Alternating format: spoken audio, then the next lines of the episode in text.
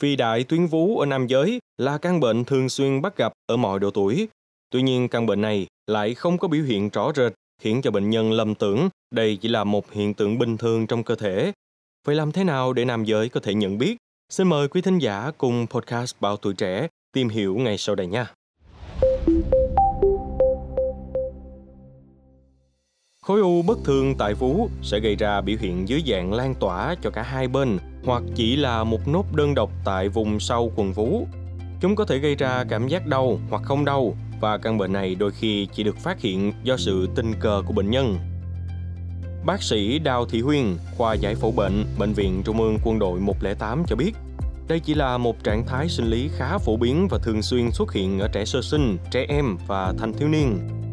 Thường thì trong độ tuổi này, cứ 3 bé trai thì có hai bé có biểu hiện của bệnh phi đại tuyến vú, nhưng phần lớn tình trạng này sẽ suy giảm theo thời gian. Vì đến năm 15 tuổi thì nồng độ testosterone mới bắt đầu ổn định và cao hơn estrogen, làm cho estrogen không còn ảnh hưởng đến mô vú nữa.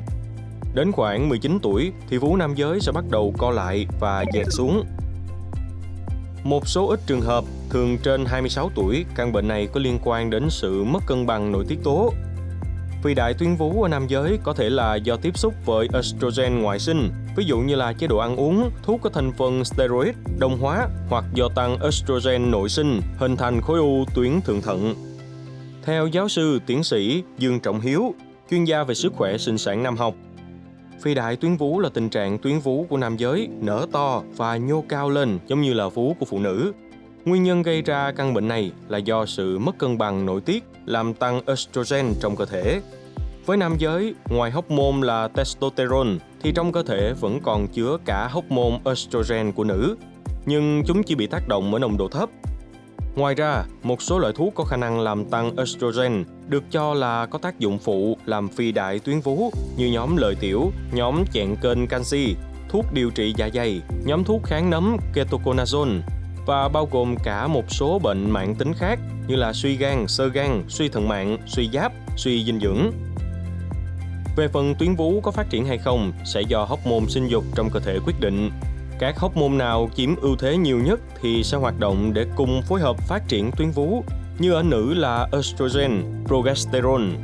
Nhưng đối với progesterone thì chúng sẽ có vai trò giới hạn trong hoạt động này, chủ yếu là do estrogen hoạt động nếu hóc môn nam chiếm ưu thế, tuyến vú sẽ nằm yên hoặc là bị teo nhỏ, không phát triển.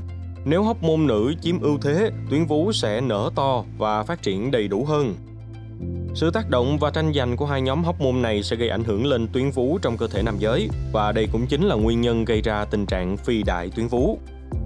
Vì vậy mà nam giới có thể bị phi đại tuyến vú ở bất kỳ thời điểm nào nếu cơ thể không kiềm hãm được sự gia tăng hóc môn estrogen, progesterone nhưng chúng ta thường nhầm lẫn giữa hai căn bệnh là giả phi đại và ung thư vú.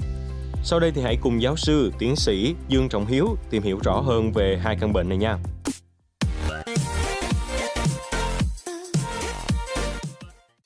Tình trạng phì đại tuyến vú sinh lý thường diễn ra ở hai giai đoạn.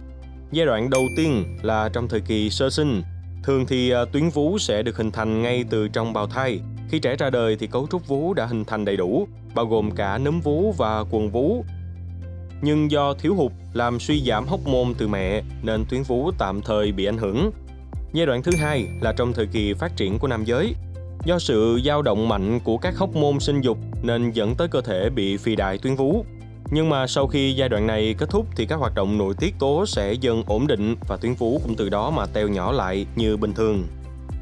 Một trong những biểu hiện của những bệnh này là tuyến vú bị to lên, nếu vú nhô lên, sờ vào thấy nhu mô tuyến vú mềm và nắm vào thì bệnh nhân hơi đau. Nhiều người gọi hiện tượng này là sưng vú. Một số bệnh nhân khác sẽ có cảm giác là đau tức nhẹ, khó chịu thường xuyên hoặc cảm giác đau vướng vướng ở quanh vú mà khó xác định điểm đau cụ thể. Theo giáo sư Dương Trọng Hiếu thì chúng ta cần phân biệt với trường hợp giả phì đại vú ở người béo phì bằng cách thăm khám kỹ trong trường hợp ung thư vú, khi khám sẽ thấy khối u vú lộn nhổn cứng chắc, bệnh nhân đau nhiều và có thể xuất hiện hạch quanh vú hoặc hạch nách. Cảm ơn quý thính giả đã lắng nghe số podcast này. Đừng quên theo dõi để tiếp tục đồng hành cùng podcast Báo Tuổi Trẻ trong những số phát sóng lần sau.